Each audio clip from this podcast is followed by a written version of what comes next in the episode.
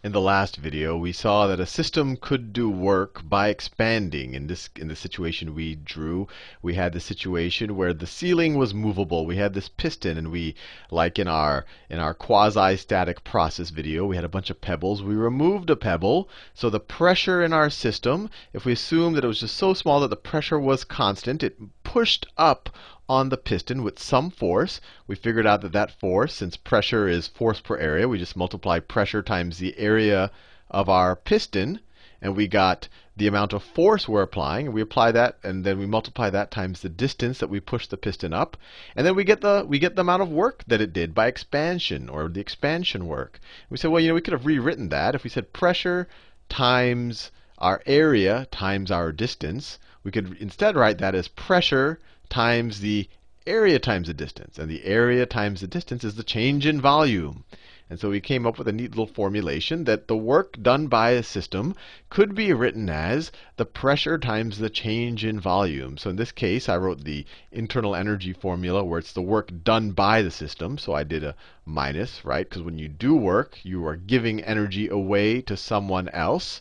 So in that situation, we did a minus. And so we can, instead of writing work, we could say minus the pressure times the change in volume. And remember, this is a quasi-static process. We're doing it at very small increments. We're assuming that this change in volume is very small and that the pressure is roughly constant while we're doing this. And of course, that's not the case, right? If we did this if this was a large change in volume, or if this happened all of a sudden, if these were really big pebbles, then our pressure will change as we expand. So it's hard to say what the pressure times the change in volume is. But if we assume things are really, really being done in a very, very small increments, we can say, okay, let's say the pressure was constant over that small increment, and then we can multiply it by the change in volume. Now let's see how this can relate to some of what we've done before with the PV diagram. And so far, all we've seen the PV diagram, or what I used it for, is to kind of help explain the difference between quasi-static processes, or to say when macro states are defined. But let me now do something more useful with it. And this will give you an idea, or start giving you an idea of why people who study thermodynamics love these so much. So before I did anything, when my canister was just here, I had all the pebbles on them. We were in a state of equilibrium. I could describe all of its macro states, its pressure, its volume, its temperature, including it. I could describe its internal energy as well. But let me draw it here. So let's say I was at this state. This was state number 1. State number 1 was right there. And then let's say I just start removing pebbles. Remember, if I just removed all the pebbles at once, the system is going to go into flux. We wouldn't be doing a quasi-static process or a reversible process, which isn't always the same thing. But for our purposes, we wouldn't we wouldn't be in equilibrium the whole time, and we'd have to wait to get to equilibrium. And at some point, we'd have some pressure and volume that's down here. This is if we weren't doing it as a quasi-static process. Now, we are, what I showed in the last video, we are doing it as a, or we're, we're trying to get close to a quasi-static process because we're doing it in small increments in these little pebbles. And if these aren't small enough for you, you could do it in smaller pebbles. So we're moving incrementally. So for example, in that last video, we maybe moved from there. We removed one pebble, and we got right there. You remove another pebble, you go right there. You move another pebble, you go right there. And the benefit of doing these quasi-static processes is you really get a path going from one state to the next. So if you remove, if let's say when you remove all but one of the pebbles, just you know, this describes our path. So let's say we are in state 2 when we've removed all but one. Let me draw that. So state 2 will look something like this. I'll draw it really quick. So that's our container. That's our piston. We only have one pebble left on top. And then, of course, we have the gas now. The gas, we have a much higher, this was, let me write this down. This is state 2. And let me write state 1 was something like this. State 1, the ceiling was lower. We had a bunch of pebbles on top of it. On top of it. And we had a smaller volume, and so the gas was bumping into the ceilings and the walls and the floor a lot more. I should draw the same number. So we had a higher pressure. So pressure was high, pressure high, and volume low. Now in state 2, so this is pressure high. So this is pressure, is this axis. This is axis volume. So we had high pressure, low volume. And we got to a situation after removing all but one pebble and we're doing it slowly, so we're always in equilibrium, so we have a path. This is after removing each of the pebbles, so that our pressure and volume macro states are always well defined. But at state 2, we now have a pressure low, pressure low, and volume is high. The volume is high, you can just see that because we've kept pushing the piston up slowly, slowly, trying to maintain ourselves in equilibrium so our macro states are always defined. And our pressure is lower just because we're going to be, we could have the same number of particles, but they're just going to bump into the walls a little bit less because they have a little bit more room to, to move around. And that's all fair and dandy. So this describes the path of, the, of, our, of our system as it transitioned or as it experienced this process, which was a, a quasi-static process. So everything was defined at every point. Now we said that the work done at any given point by the system is the pressure times the change in volume. Now, how does that relate to here? Change in volume is just a certain distance along this x-axis. Along, or like I should call it the volume axis. This is a change in volume. Right? We started off at this volume, and let's say when we removed one pebble, we got to this volume. Now, we want to multiply that as our pressure. Since we did it over such a small increment, and we're, over, we're so close to equilibrium, we can assume that our pressure is roughly constant over that period of time. So we could say that this is the pressure over that period of time. And so how much work we did? It's this pressure over here times this volume, which is the area of this rectangle. The area of this rectangle right there. And for any of y'all who've seen my calculus videos, this should start looking a little bit familiar. Right? And then what, what about our, when we take our next pebble? Well, now our pressure is a little bit lower. This is our new pressure. Our pressure is a little bit lower. And we multiply that times our new change in volume, times this change in volume. And we have that increment of work. Once again, is the, is the area of this rectangle. And if you keep doing that, the amount of work we do is essentially the area of all of these rectangles as we remove each pebble. And now you might say, especially those of you who haven't watched my calculus videos, gee, you know, this might be getting close, but these, the area of these rectangles isn't exactly the area of this curve. There's, you know, it's a little inexact. There's a little error here. And what I would say is, well, if, you, if, if you're worried about that, what you should do is use smaller increments of volume. And if you want to have smaller changes in volume along each step, what you do is you remove even smaller pebbles. And this goes back to trying to get to that ideal quasi-static process. So if you did that, eventually the rectangle, the delta v's would get smaller and smaller and smaller, and the rectangles would get thinner and thinner, and thinner. You'd have to do it over more and more steps. But eventually you'll get to a point if you assume really small changes in delta in, in, in our delta v and calculus world that infinitely small changes, you write it as dv. So if you if you take a sum of all the pressures times the dv's, you get the area under this curve. So the way to think about it when you're looking at this PV diagram, if someone says you're going from this point, this pressure and this volume, to this pressure and this volume, and they say, how much work did you do? You say, oh, okay, well, I just have to figure out the area under this curve. If you wanted to know the real math behind it, if you could get your pressure as a function of volume, and if you don't know any, if you haven't watched the calculus videos, you can ignore this little aside I'm going to do here.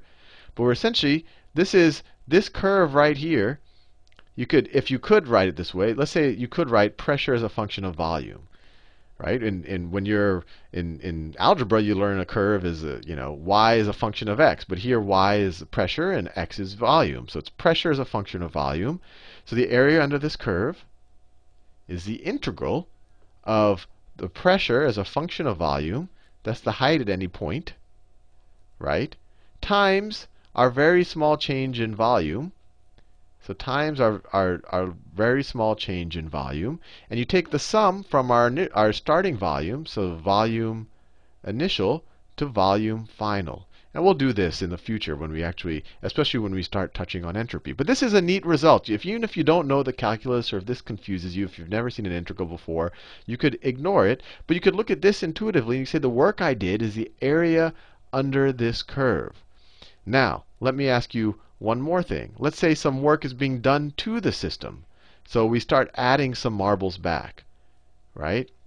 So let's say, actually, let's say we're going from this direction. Let's say we start at state 2 and we go in that direction. So direction matters. So let's say we go in that direction right there. So I should put some arrows, and I'm overloading this picture so much. Actually, let me just do a new picture. That's probably the best thing to do. So there's pressure, volume. I'm actually going to do two. Nope. Let me just do uh, pressure, volume. I'm going to do two graphs here. All right. So in the first one is pressure, volume, pressure, volume. We started here at 1, and we went here to 2. So our system was essentially pushed up on the piston, and it could be a curve or a line. I, am not going to get too particular right now, but it was going in this direction. And so we can say that the work done was the pressure times the increase in volume at any moment. So the work done was the area under this curve. The work done was the area under that curve. Now, if we started at position 2, if we started at position 2, and we go to position 1, 2 to 1, now what's happening? Now we're compressing. So if we're going in that direction, you might say, oh, okay, maybe the work done by the system is still the area under the curve. Well, you'd be close. Because what's happening now? We're now compressing the system. We're adding the marbles back. We're putting energy into the system. So if we do that, Remember, your work done by the system was pressure times an increase in volume. Now it's going to be your pressure times a decrease in volume. So when you go back in this direction, when you go back in this direction, the area is not the work done by the system. It's the area done, it's the work done to the system. And maybe I'll do that in a different color. So blue for or green for work done to the system. Now, let me throw you a, another little interesting idea. And this is actually a key idea. It's good to get the intuition here. So let me just draw a very simple PV diagram again. Nope. Used the wrong tool. Let me use another PV. So let's say we start at some state here, state 1, and I do I do something, you know, I, I'm in a quasi-static process, and it, you know, it's doing something weird, and I get to state 2 here. I get to state 2 here, and it's going in this direction right? So my volume is increasing. So in this situation, what is the work done by the system? Easy enough. It's the area under this curve.